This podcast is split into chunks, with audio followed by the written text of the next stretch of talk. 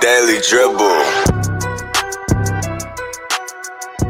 And welcome back to the Daily Dribble podcast, guys. As always, I'm your host, Nick Zamet.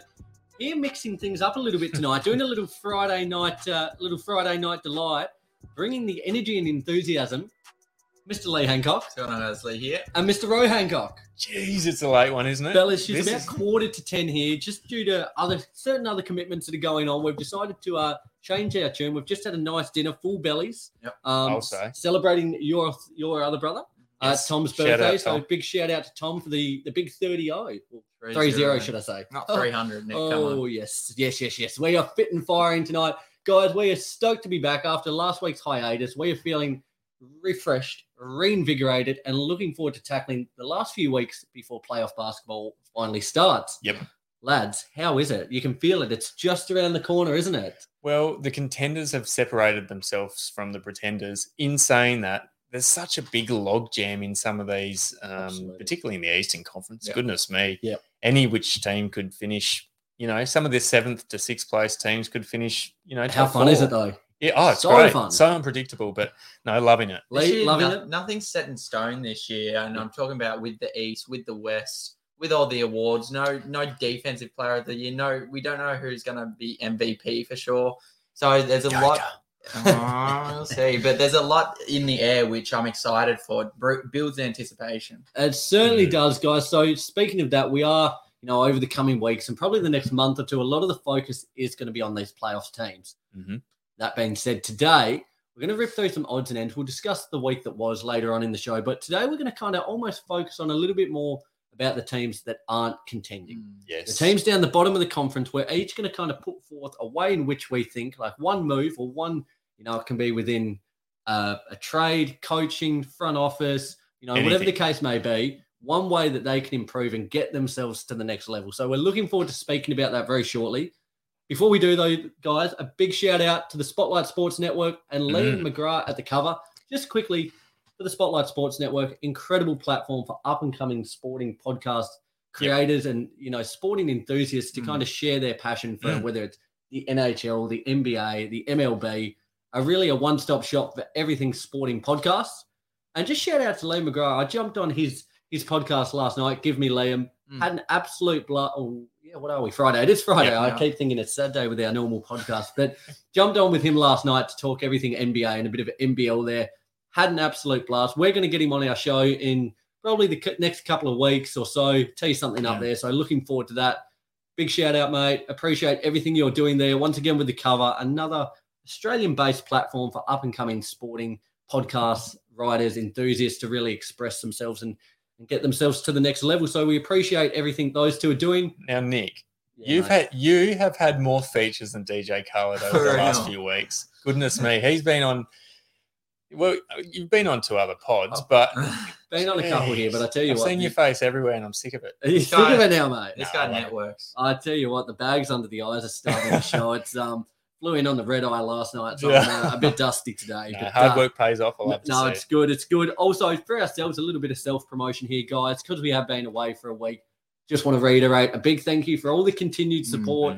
All of our socials are booming at the minute. Facebook, Instagram, Twitter, TikTok, YouTube.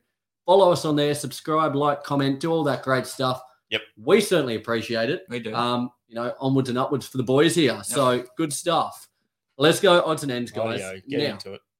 Here's a question I'm going to pose to you. We had a couple of big returns during the week. Draymond Green and Brook Lopez.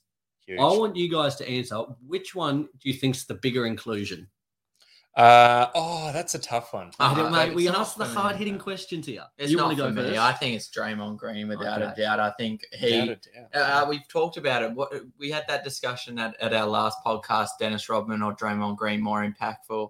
And if we're saying... And I think Draymond got the nod. Yeah, and if we're saying Draymond Green or who? Lopez? I'm going with Draymond Green. No, we clearly know how important they are. But my thing that makes it quite difficult is the fact that, and I think, Nick, you mentioned this the other week, is do the Bucks make it to the finals without Brook Lopez holding that centre position? I don't think so. Because he's so important. You think so, Lee? Oh, Bobby's been insane in that. He is insane. That's why. Crazy eyes. He is insane, mate. Bulging out.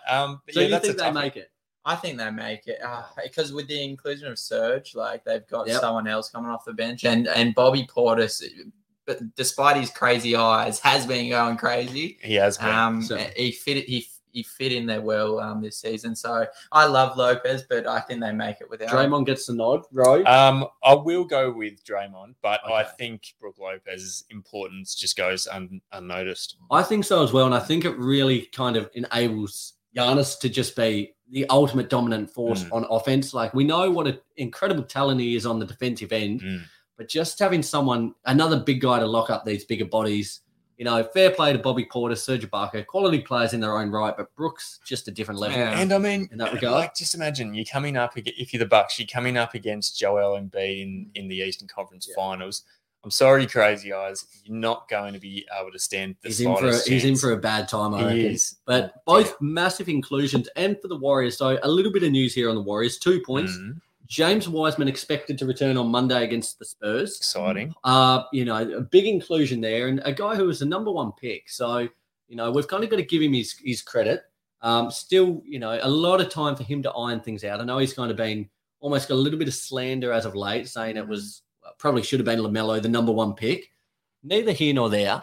He returns, but with that, was James Wiseman number one? No. I thought he was number two. No, not number one. No, it was Anthony Edwards. Sorry, that's my bad. Sorry. I was like, what the alternate reality were you? Yeah, no. I was replaying it in my head. I was saying, oh, maybe I'm not as... No, you're doing it. No, that's okay. That's okay. Yeah. We all make mistakes. You've been on plenty of pods this week. Oh, yes. We are grasping at straws here. Wake up. But, yeah, no, it's big there. So a big inclusion, but even probably bigger news coming out of the last day or two. Steph Curry. So the Warriors played the Celtics the other day. The Celtics are on a tear at the moment. Aren't they? Getting over the top of the Warriors there. But the big news to come out of this one was the injury to Steph Curry. It's looking like, it's a left foot sprain at this stage. Expected back for the start of the playoffs there. But it is a big blow. He is going to be reevaluated, but you never like to see this. To play how it happened.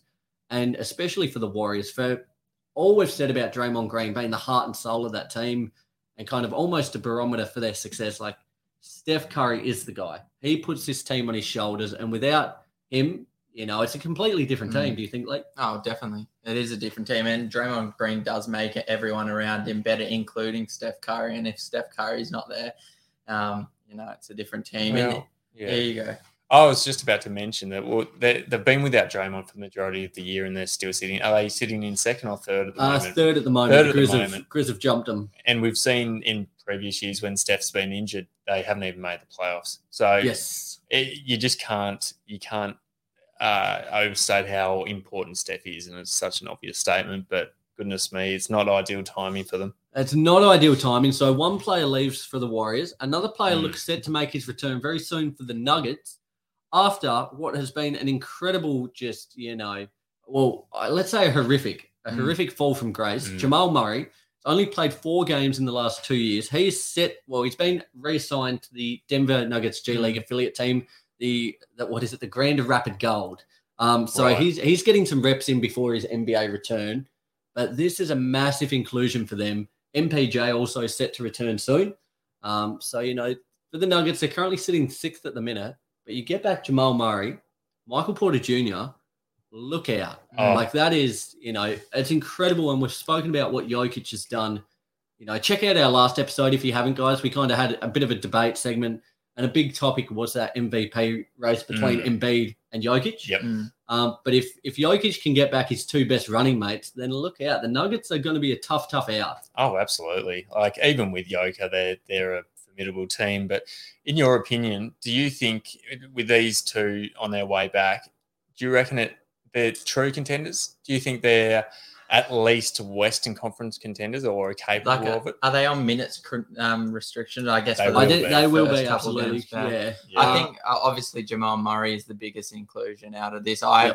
You know this for me. I've kind of lost hope in MPJ. You've given up. I almost have. I'm just sick of hearing about how high his potential has been. He hasn't reached it at all so far. But with Jamal Murray coming back in... Do you think that's because he hasn't been on the court, though, as well? No, because even when he was on the court, he was... I remember it was almost like a fantasy bust, whoever got him in fantasy. But because he was being touted as like...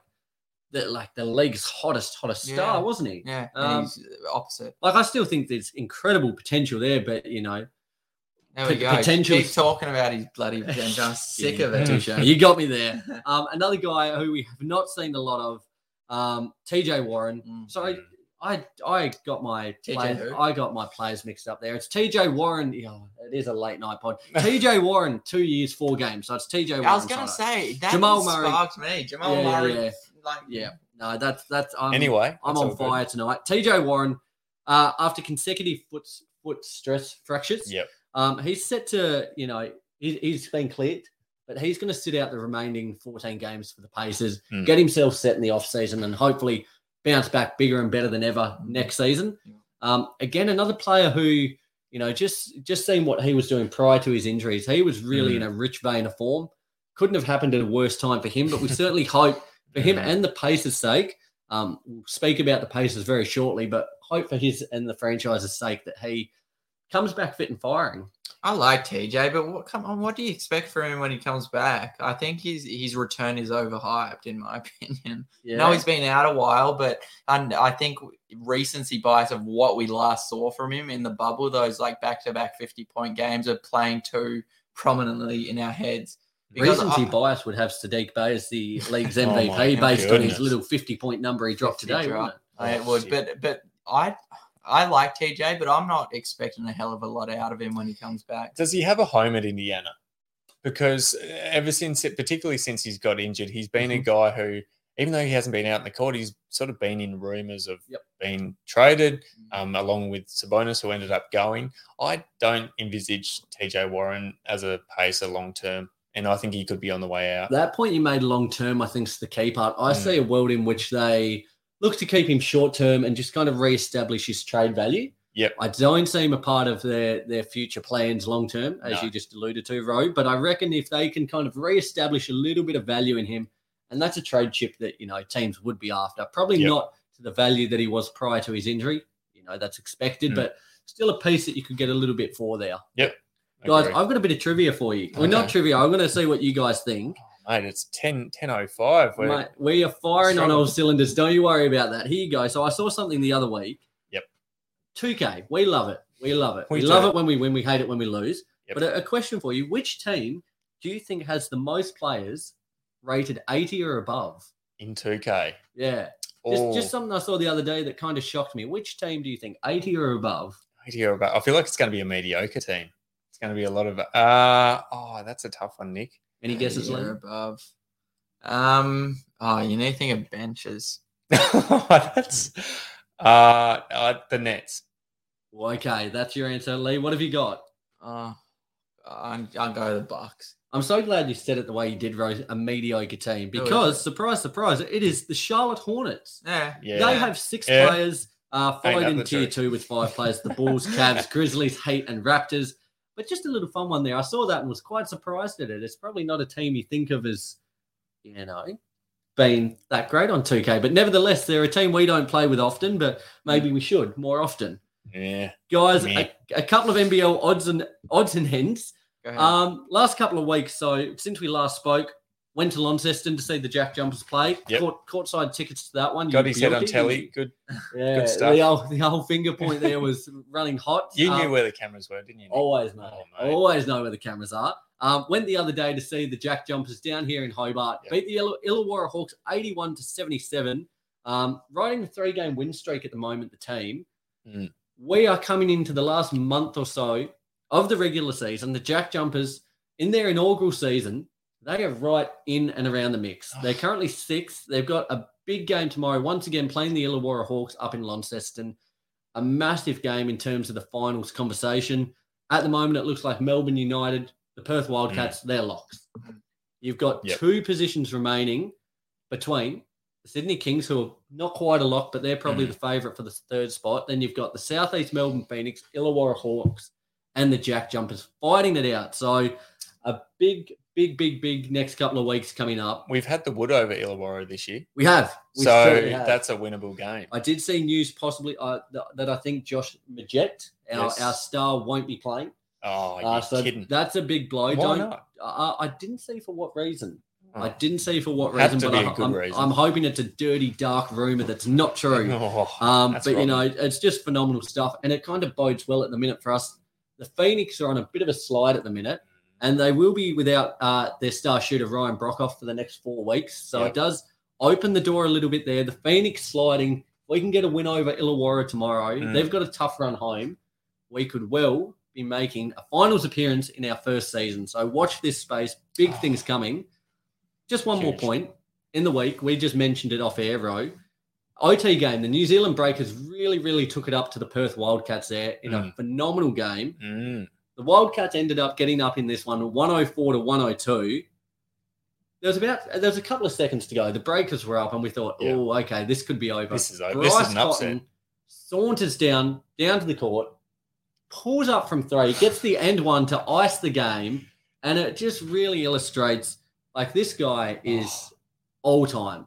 I think he's only played about 180-odd games in the NBL, yet he's been regarded as one of the league's greatest import of all time and one of the league's greatest players of all time. It was dirty because not only did he have the game winner, but he had the end one on top of it.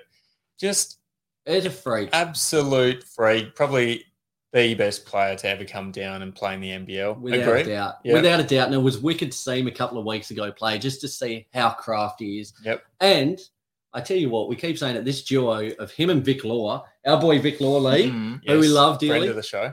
Big friend of the show. Awesome interview we had with him. Yes, check it out. He is on fire as well. Oh. Like, these guys together, they've dubbed themselves Vice, and they are just, they are like a vice grip on these teams. Is that where it comes from, is it? I don't know. It's just Vic, V-I, Bryce.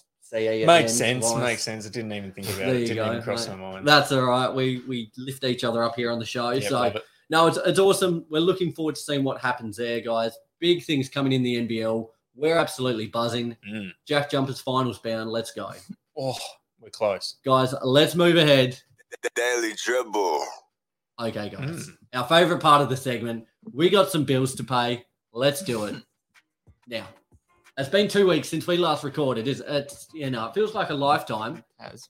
What has changed, though, you might not be able to see with the headphones on. Had a bit of a trim on top. Had a bit of a bit of a haircut there. Also, got rid of the beard. It's starting to come back now. No, let me ask. You didn't use the lawnmower 2.0 on the 4.0, mate. 4.0.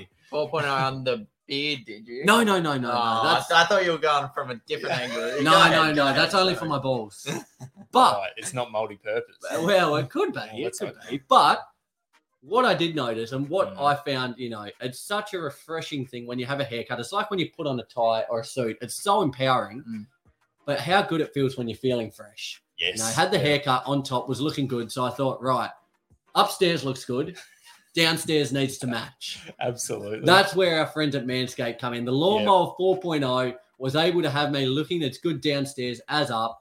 Felt like a new man. Smelt like a new man as well, which is key with some of the products they've got. The crop preserver there, the ball deodorant. It is next level stuff, guys. You can join us, though. Now, we, due to probably certain regulations, we can't show you the results of our balls. No. More than happy... I'll leave that there. We're not more than happy, but go on. Yeah. But the results speak for themselves. Honestly, it's the fittest and freshest I've ever felt downstairs. And you can join us too with our code Dribble20 at manscaped.com.au. The link right there, link in our bio. Jump on board and you use that code, guys, because honestly, 20% off. You get 20% off and free delivery. Yes. What more could you want? Do you get a better deal than that? I don't think so. We say it every week, but free delivery. I tell you what, it's a massive selling point. Real quick, balls fresh? Always, but particularly, of recent times with a bit of help from Manscaped, that's for sure. Balls smelling good? When are they not? Oh, goodness me. Guys, we are 3 from 3 here, the Daily Dribble team. We are feeling fit and fresh. As we said, use that link in our bio. Dribble20, 20% off and free delivery, and your balls can look and smell as fresh as ours do. Lovely. Thank you, Manscaped. As we fade the background music down, we love it. There it is, Manscaped. I tell you what, I love it. I love it. Fantastic stuff. Sorry, just quickly. No, I can just imagine you feeling yourself the other day. Just literally or figuratively? Get your mind out of the gutter. I know it's late, but I can just imagine the mirror. You've just had a shave, just had the old trim, and then you get the Manscaped gear out, and you're thinking, oh God, it can't get much better than this, can it? Can I be honest with you guys? Because I know I think we're all kind of the same. We hate it and we regret it when we have a shave, don't we? Because I looked like a little bitch the other day, and I didn't get too many positive comments about the full shave. Did you get one? Did you? No, actually I did. Old Mumsy there. Just like I forgot there was a face under there. So. No, I love that. I love the positive comments. But we're the same, aren't we? Like we like having a bit of growth, don't we? I could say it if I shaved my muzz, but I shave here on the regular. Yeah. Keep the muzz on. I thought you had the baby filter on, in all honesty. Oh, it was unbelievable. Oh, I thought you meant me. Yeah. You're a bit of a grizzly bear, though, aren't you, Ro? You like having a bit of scruff. Oh, mate. Have you seen me without a beard? Yeah, I have. Not for about 4 years. Doesn't happen very often.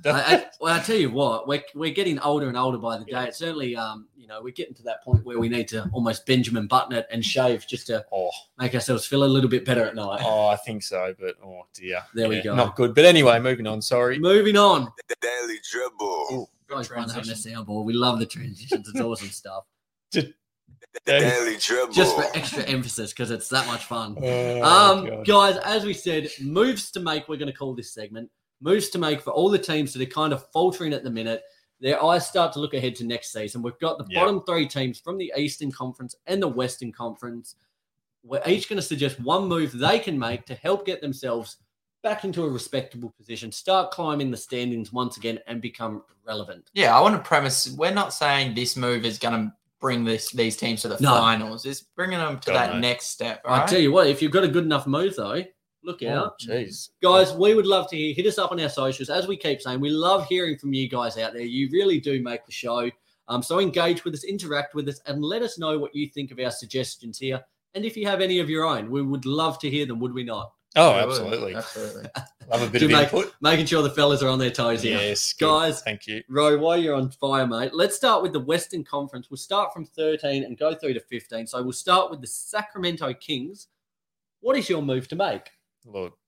That started depressingly. Mate, when this was the one, the Sacramento were the one when I was looking into this and having to think about it.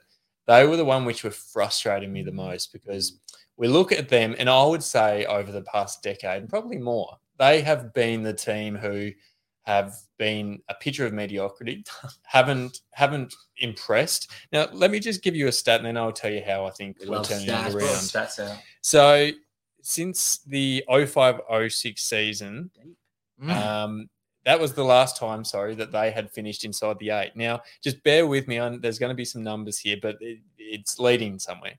So since that year, they've finished 11th, 15th, 14th, 14th, 14th, 13th, 13, 13, 10, 12, 12, 9, 12, 12, sitting 13th this year. So 9th was the highest they got.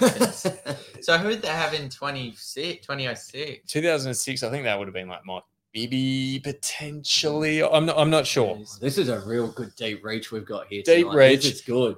Now, we're getting into it. If I'm the Kings, I am committing as hard as any other team to a rebuild. Now, if that means getting rid of De'Aaron Fox, which, in all honesty, I thought they would have done that at the trade period. Been good as of late, I say. He's been putting up some buckets. I don't disagree with that as well. He's been good. But is he the guy who will lead them out of the darkness? I don't think so. And I think the evidence is there. Here's a little Batman quote for you. Okay, and give it to us. Life quote, isn't it? The night is darkest just before the dawn. Yep, no, their night is just forever dark. Like you would have thought 5 years ago, right? We're at the the end of the tunnel now, but it's just kept going and going. And I'll give you another quote. Good Batman quote. You think darkness is your ally? De'Aaron Fox is molded by it, and he's not coming out of it anytime soon. I literally last night watched that Bane fight scene. That is like one of my favorite scenes of all time. Great scene. Back to it. So rebuild is your rebuild. Huge rebuild. Get rid of De'Aaron Fox. Get rid of Sabbath. Get rid of Sab. Oh, got him. Well, you've just got him. I reckon you get rid of Harrison Barnes. Don't see him as a long-term prospect for that team.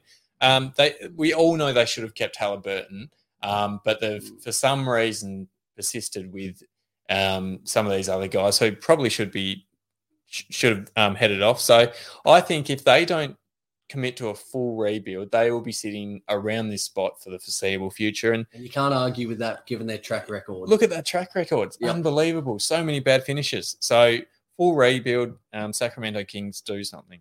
Okay, Lee, what have you got for me, buddy? The main thing that stands out to me with the Sac Kings is their lack of defense. I think for a long time they've been lacking on defense.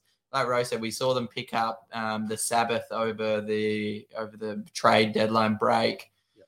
As good of a player as he is offensively, he doesn't scream anything defensively. Yep. So my main thing that could change their little roster up a bit would be to get a player that would promote some defense. But to start even before that, and this is the first step to my little process, get rid of Alvin Gentry. I don't know why you got him. He's an all right coach, but he doesn't scream defense either. He's an offensive coach. So get a coach in that will, teach you some defense. That's where I'm at. Well, I won't muck around because mine's the exact same point. They need a new coach. Alvin Gentry is not the guy. You look at their defensive statistics, like they are just abysmal. Yes. They very, very rarely do you see them play a game in which they concede less than 110 points. Yeah. And for as good as Fox has been lately on the offensive end, Sabonis, they're turning every game into a track meet, and they don't quite have the high, like the caliber to get them, I guess, into games when teams are putting up $110 and then more.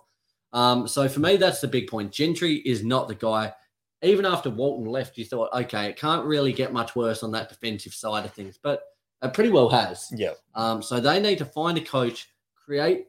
I guess mine is like it's one, but finding a coach and creating an identity because they've got nothing at the minute. So they're just a team, as you said, a word we love, mediocrity. They are the epitome of that. They are. They've got a lot of work to do. One move isn't going to help them, but I think coach, defense, and just rebuild. Just rebuild in general, and mine was rebuild around the whole franchise in general because you almost get the feeling that. They went with Alvin Gentry because he was a name who's been. We went interim coach to begin with, and then he kind of got the gig. You almost feel like just giving it to a newcomer. Like it just, I've never really had too much faith. Have a look at some of these college coaches. Yeah, like give them a crack. Like the franchise has got nothing to lose anymore, do they? So they don't. No. When you're at rock bottom, the only way is up. Lee, what have you got for the Oklahoma City Thunder?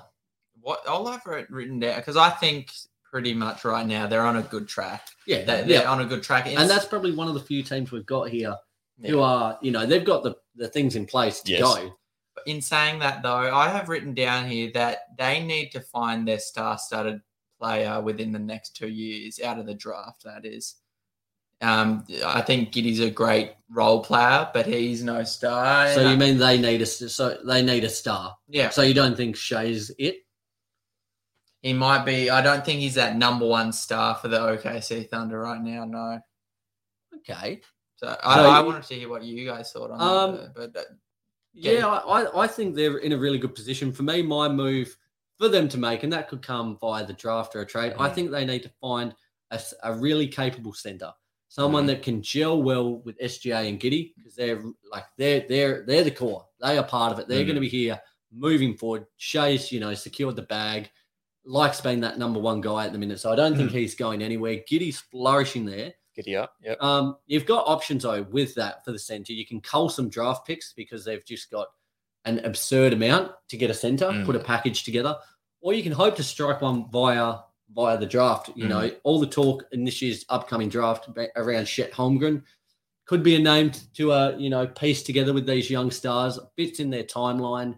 But for me, I think that's the move that will kind of get them to the next step and well on their way, getting a centre that is capable on both ends of the floor. Within the draft, sorry, or is that... either route. Yeah. I think they can go either route. Like you can use some of those picks in a daughter or whatever in a trade package, you try and strike in the draft. If you're thinking of an existing centre, do any really spring to mind that you would go, that might be the one that they'd go after? I think it's just all dependent on when they're going to actually make the push because there's no point right now, I'd say, getting a formidable centre. Yeah, I think not like you don't go out and get, a 28, 29-year-old star centre. I think a really good center at like a 23. You know who would be perfect?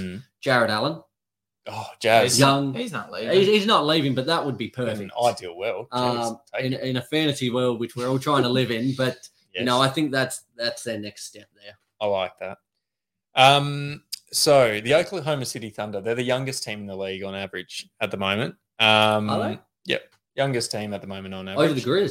Over the Grizz, yeah. There you go. That's a fun one. Unless a couple of their players have just gone magically quicker than I don't know. If I'm the Oklahoma City Thunder, I love what they're doing. I love their young core, and I think they've got such a promising future. What I would do is I would be headhunting at least one or maybe two mature seasoned heads to add to the existing core that they've got already.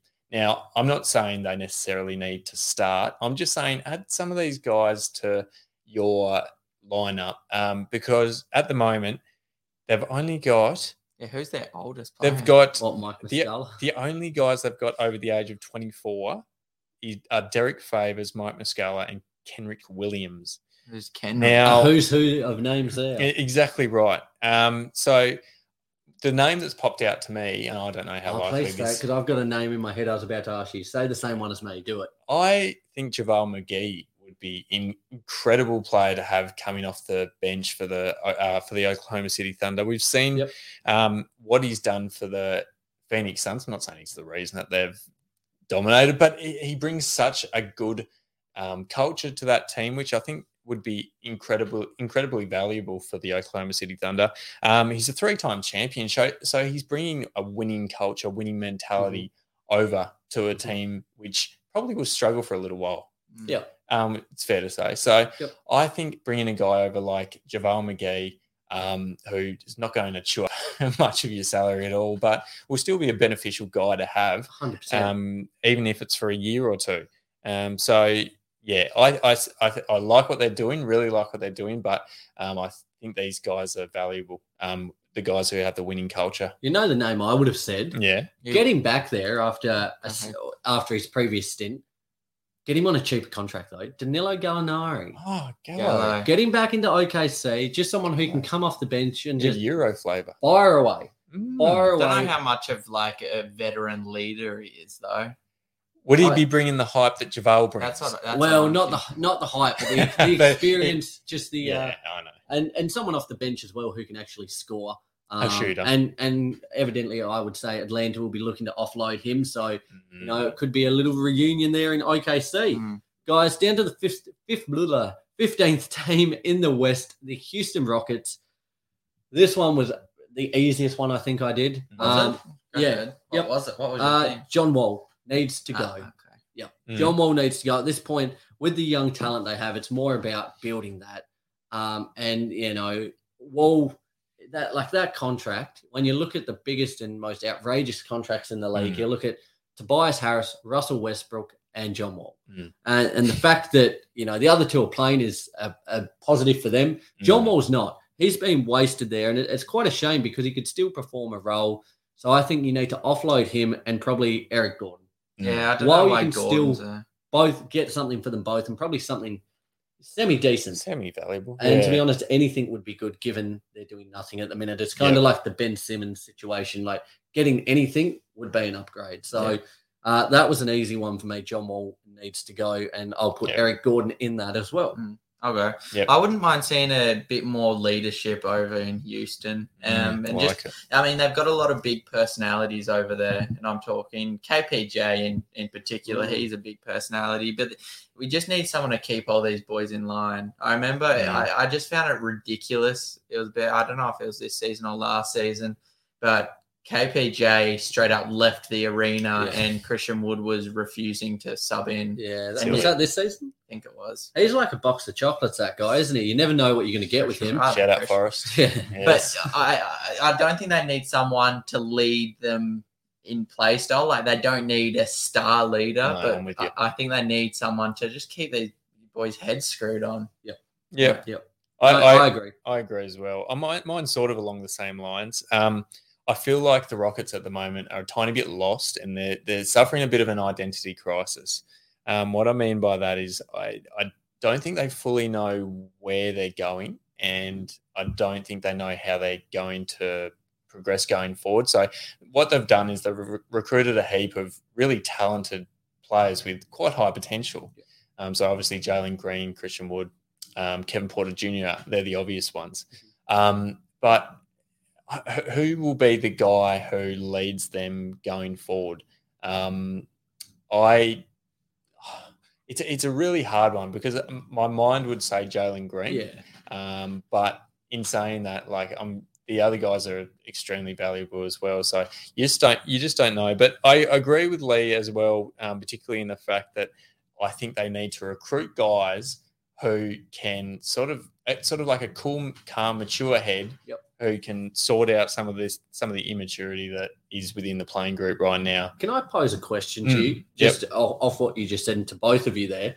Do you think the reason they're struggling, I guess, with this identity crisis so much is because they were right there with Harden and Chris Paul? They were right in the mix. They were so close to the mountaintop. Yep. They didn't get there, and then they were kind of clutching at straws with Russell Westbrook, you know, everything of the kind that went on there, and they've just kind of, they fell flat of their potential. I think you're 100% they've been trying to stay in it longer than what they've been able to. And now they're right down the bottom, and they're just struggling to kind of come to that reality that's where their franchise is now. Spot on. Couldn't have summed it up better myself. That's why I've sort of said that they're a bit lost at the moment, because they've lost like their guys who they thought might be the guys who bring them to their next championship.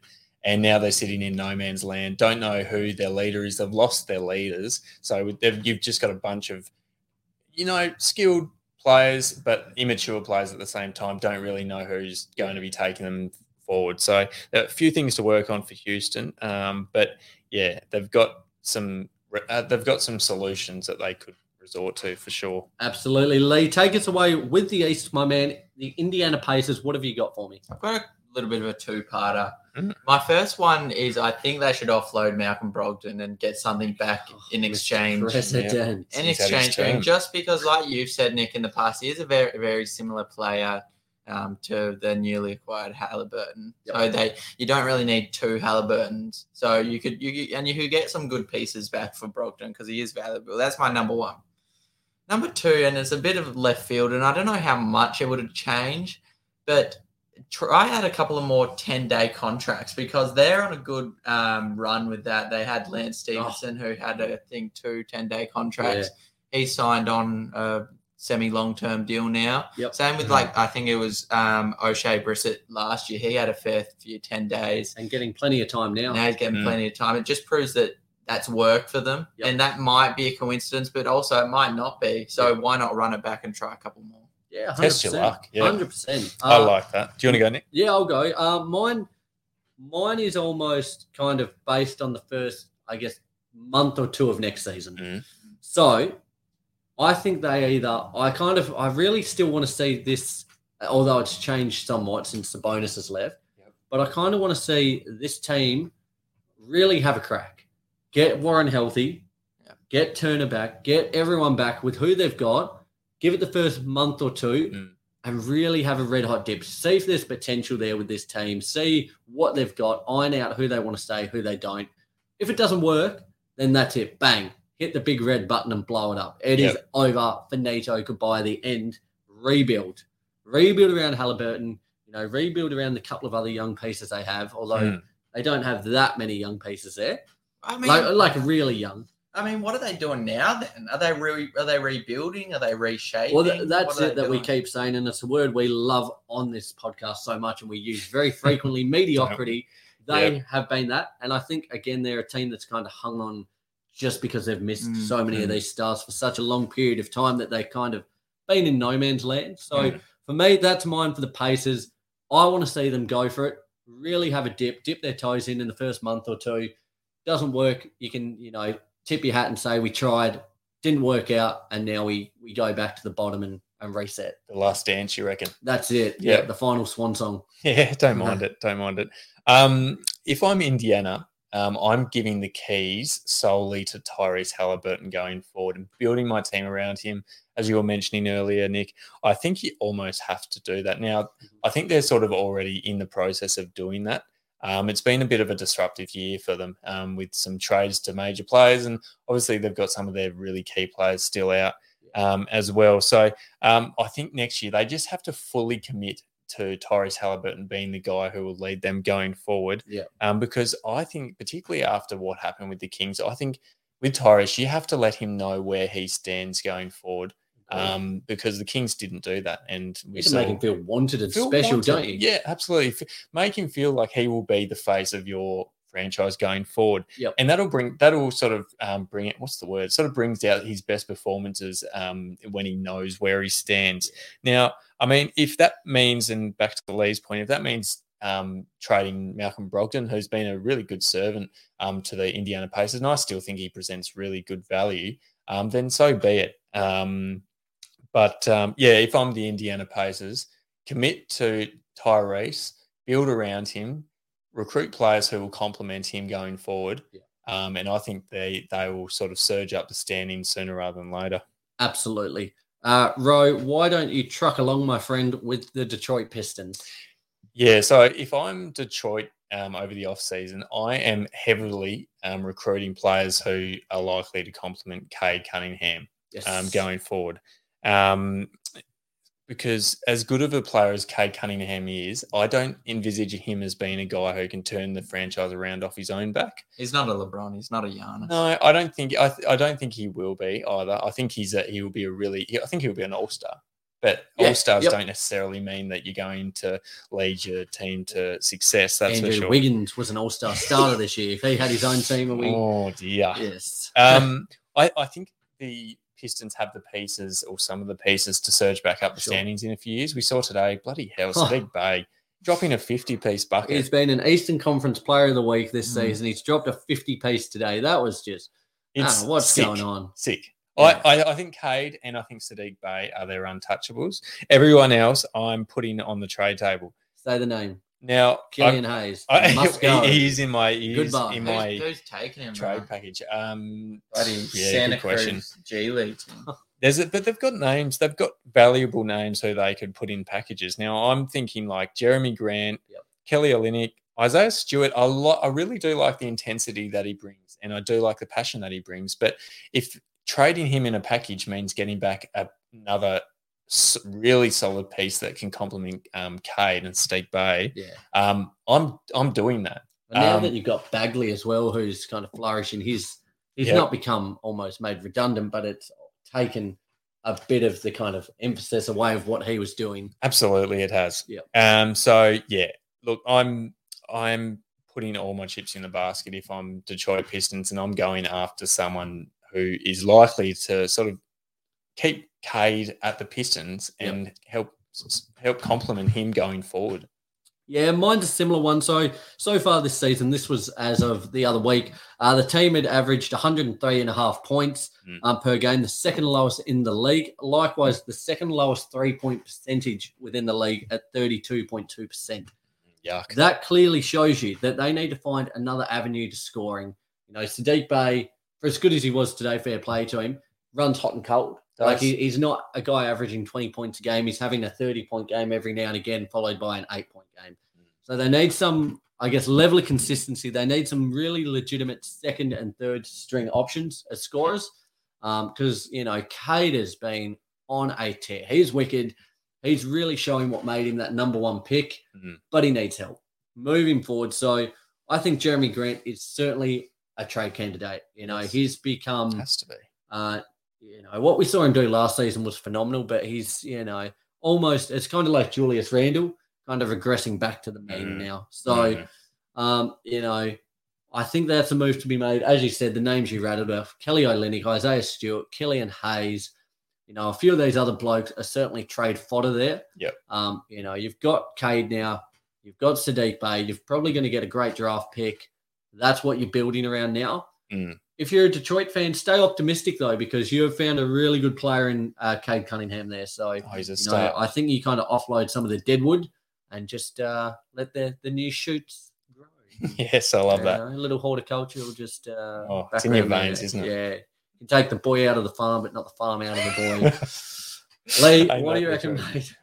Mine's pretty much the same. To put it short, you're trading some of your pieces and you're building it around Cade Cunningham. And I think Detroit know this isn't going to happen overnight. And I know this isn't going to happen overnight for Detroit. It's a long journey, but they've like already started it. We wanted to see someone play that center role that's taller than 6'8" in Isaiah Stewart, which they did. They brought in Marvin Bagley the third. And I'm not saying he's going to be their long-term and he's going to be their main center, but they're trying and they put things into work already. So, I'd say Jeremy Grant obviously is the big one you need to offload pretty soon. Though. I feel like Jeremy Grant's just a little bit one-dimensional for mine. Yes. Like, I see him as a guy who's like, yeah, he can probably put up 22 a night, but what else does he do? Making those around him better? I'm saying, I liked him when he was at Nuggets? At the Nuggets, as that like third, fourth option. I know he didn't like it. Yeah. I know he likes being the star, but he's not built for that, to be honest. I was thinking I'd love to see him back at the Nuggets. How good would he fit in right now with what they're doing? Perfect. Yeah. Oh, would be fantastic. In an alternate reality, who knows, we might see him back there. Guys, our final team, our 15th seed in the Eastern Conference, the Orlando Magic. For me, there's not too much to say about the Magic, so I'll keep it short and sweet on them. As you mentioned, Lee, what you were going to do with the Pistons. For me, it's getting Jonathan Isaac back, a guy who's shown flashes, hasn't been able to stay on the court, unfortunately, due to injury, but does have such great two-way ability. I think is key to getting him back. But the big part is assessing what they've got in their guard rotation and finding the best combination. We've seen over the last week or two, Markel Fultz, since his return, has looked pretty impressive, has looked very impressive coming off the bench. And now they've just got to work out between Suggs, Cole Anthony, and Fultz what the best duo of that is to start and how they're going to kind of wrangle the minutes and wrangle, I guess, the hierarchy there. So I think that's the big thing. They're in the tank. They're, they're not going anywhere anytime soon.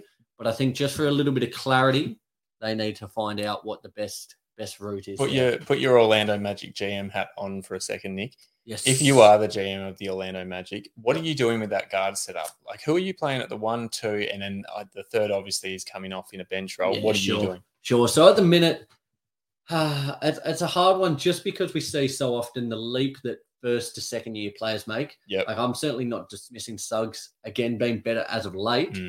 Cole Anthony is the lock. He's on there. He is on there. So it's really a coin flip between Fultz and Suggs at the minute. I would be saying I think Fultz will be the guy. You reckon? I think Fultz will be the guy.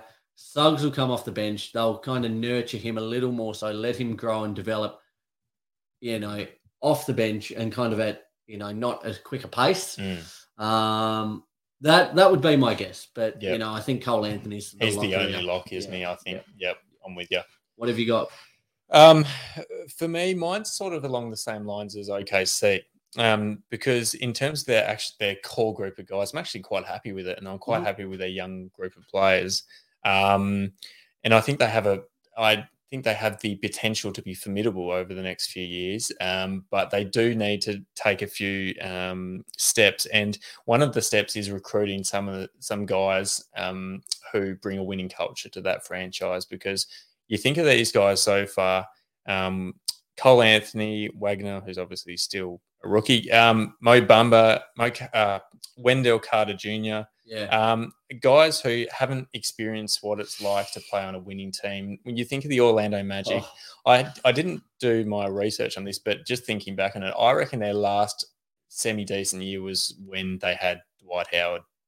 They made the playoffs the other year where they take game one off. Was it the Raptors? Yeah, so that was off a buzzer beater by Terrence Ross or something. So basically their highest finish or their best performance, they've reached the first round a few years ago in the playoffs. And got waxed. It's just, again, mediocrity. They're a team who have just been sitting around mediocrity for a long while now. They've sort of taken the steps to rebuild, and now they're sort of sitting at as low as you can go. But I still think, I look at their team, I'm not sure if you've had a proper look at their whole squad overall. Not many guys possess sort of winning culture. Yeah. Not many guys know what it takes to win. I think it's super important to have some of these guys on your team. Throw the bag at them for all I care, because it's super important. And I don't think they're going to truly understand what it takes to surge back up the standings without some of these guys. Can I pose just a quick idea before you go here, Lee? Instead of a swear jar, we should sit something right here, $1 each time mediocrity said. Yes. How would that be? Imagine it. We'd just feel right up tonight. Yep. What would be your phrase or word that you say the most? I've got one for you, Nick. I've heard it that many times. I reckon the jar would be full. The amount of times that you say diamonds are made under pressure. Now, mate. Goodness me. To end a second. I said that 4 or 5 times at work today to customers. Just about, like, I say every single day. I'm not surprised. I love it. I say it every day. I don't know. I just work it into conversation. No, I love it. Keep being you. I do say that a lot. Oh, you got me. Lee, what have you got for the Magic? For the Magic, they're kind of like Detroit as well, where I feel like they're in the midst of a rebuild right now. Like, they're committed to it. I'd say, like, Cole Anthony's a lock, like we said. I think I'd say Mo Wagner, even though it's his first year, I'd say he's a lock as well. But everyone else is on the trade table, I'd say. But my main thing with the Orlando Magic is I want them to sell high when they have the opportunity. I want them to sell their players when their value is. What, the young players? Not necessarily young, just like, for example, like Terrence Ross. That's the name. That's year, the one.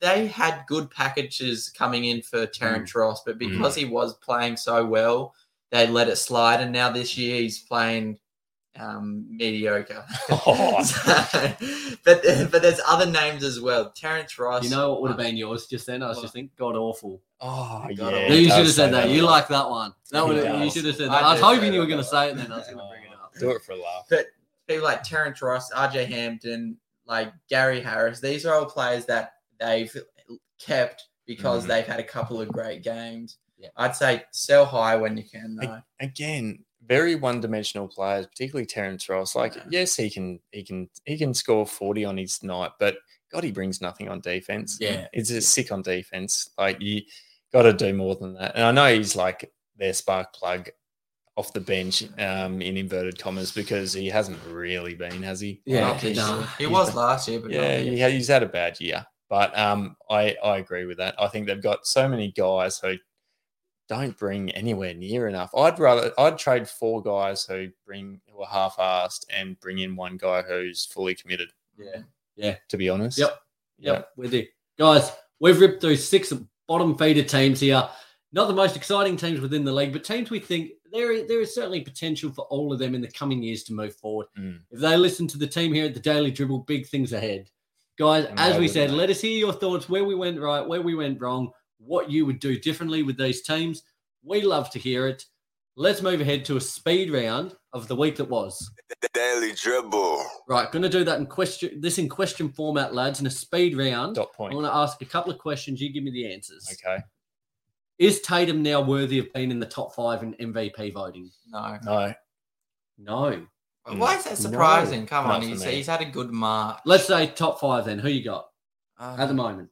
Joel Embiid, Nikola Jokic, Giannis, Ja Morant, and probably like DeMar DeRozan. Yeah. Unless you still got DeMar in there? Who am I missing? Who have you got? Maybe Luka? He's made a massive run for it, hasn't he? Absolutely.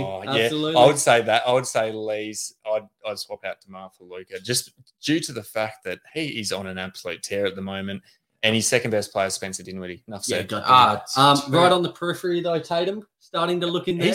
He's top 10. He's not top 5. Yeah, he's about 9 or 10. Right, Cade Cunningham. Will he run down Evan Mobley in the Rookie of the Year race? This year, he's making a charge. I tell you what, he's making a charge. Do you know why? Because Jarrett Allen is injured probably till playoffs, and Mobley is going to take that big man role all on himself. Have you seen the stats Cade's putting up though? Yeah, but it's not enough. No. Will he make a charge? I think he's capable. I think it's coming right down to the wire. I think it's sort of like, who was it last year? Was it LaMelo? And Edwards. Yep. I think it's very much like that. Yeah, I think so. I think so. I think he's. I tell you what, number one pick, you kind of almost get a little bit of a boost as well. Mobley did all the hard work early on, so Cade's playing catch-up, but you know, another couple of big games here, and again, that recency bias comes into play a little bit. Yes. So look out there. Right, who gets the fourth seed in the West? At the moment, Dallas are there. Oh, no, it's Utah, should I say. No, Dallas. Hold on, steady on. But the Jazz and the Nuggets closing in. Who gets the number four seed? Who's your pick? Oh, what's their run home? I wonder. Jazz, Nuggets, and Dallas. Did you say? Oh, so Jazz are fourth. No, Jazz are fourth. Yeah, yes. Stick with your guns. What's happening? And then the Mavs and Nuggets right behind there, coming in like a game or two behind. Well, Dallas are on the same amount of wins and losses. I will go with. I think I'd have more faith in Utah. Yep. Despite how good Luke has been, I'd have more faith in Utah to finish fourth. Can the Nuggets make a run if Murray and MPJ can? It's going to be tough with the amount of games left. Yeah, I'll lock in Utah for that fourth spot. Lee, what have you got? I'll lock in Dallas with the run Luke is on right now. Yeah, I'll say Dallas as well because, he has been on fire. He started the season pretty slowly, but now to have him, you know, arguably top five in MVP, doing it not single-handedly, but to a certain extent, single-handedly, it's been awesome to see. And let me say, I like Spencer Dinwiddie at Dallas. I don't mind it. Yeah. I'm not just talking about those two back-to-back game winners either. I like him. He looks confident. I do like the shit talking because I was very low on him. No, I've always liked him. To be fair, he's redeemed himself a little bit. So. And a lot of it can be situation, can't it? Sometimes you just need a clean slate, wipe the tiles, and go for gold. Last question, fellas. Yep. Best performance this week. I'll give you a few names. I might miss one or two, but don't miss one. Kat, Kyrie, LeBron, KD, Saddiq Bey. I think Kat's, to be honest. You're giving it to Kat? I'm giving it to Kat. Kat was incredible. Kyrie was really good. The efficiency at which Kyrie did it was wicked. And to the fact that he had like 41 at halftime, could have dropped probably 70 if it was a close game. There's so much going on this. What did LeBron do? I forgot. He had back-to-back 50s. He did. I'll go with Kyrie. He just looked like the best point guard in the league on that night. Yeah. I'm going to say Kyrie is, it's hard because... Did Kat not have 34 points in the third alone? He did, didn't he? Did he not? Yeah, no, he did. Close 12 seconds. Minutes. I don't even know if he played all 12 minutes, but 34 in one quarter. He was in beast mode. I tell you what, this week, it has been nuts. Crazy. It's March Madness. It is the. Do you guys get into the college ball, the NCAA on at the moment? Did you do a bracket? Look, I was talking about this with someone at work today. You just can't do a bracket anymore because you sort of lost it before you've started it. Kentucky, second seed lost to 15th seed St. Peter's today. Nah. Come on. What is it like? I saw it, but the actual odds of picking the correct bracket all the way through, it's like it is just. Off the absolute dial. It's like impossible to do.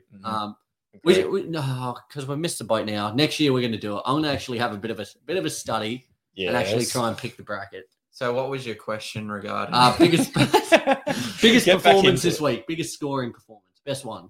Kyrie. Didn't we all name them? What's your next question? I said that was the last question. Oh, I thought you were... Jeez, give me a... There you go, mate. God, I'll make sure to have some more questions next week. Guys. I enjoyed those. Wait. I'll make sure to do it again next week. I like that format of rattling off what's happening. Look at that then. We're there then. Beautiful. Love it. Guys, it has been a massive week. We've loved being back. The ambience in the room's a little different. Let us know what you think of the nighttime podcast, how you like the lighting situation and whatnot. Someone came across us on, like, if this was our thumbnail, they'll think the YouTube video is like a horror story. It's like ghost stories. Spooky stories. How have you guys found the nighttime shift? You feeling all right? Oh, I'm surprisingly held up. The energy, to be honest, as we were talking, like, nighttime, it's getting late. Thought the energy was going to be a bit flat, but I'm pretty happy with how this one's turned out. It's higher than ever. Yeah, really. No, we love it. It's been a good episode. Guys, stay tuned. All of our socials, lots of news coming from the NBA, NBL, the playoffs just around the corner.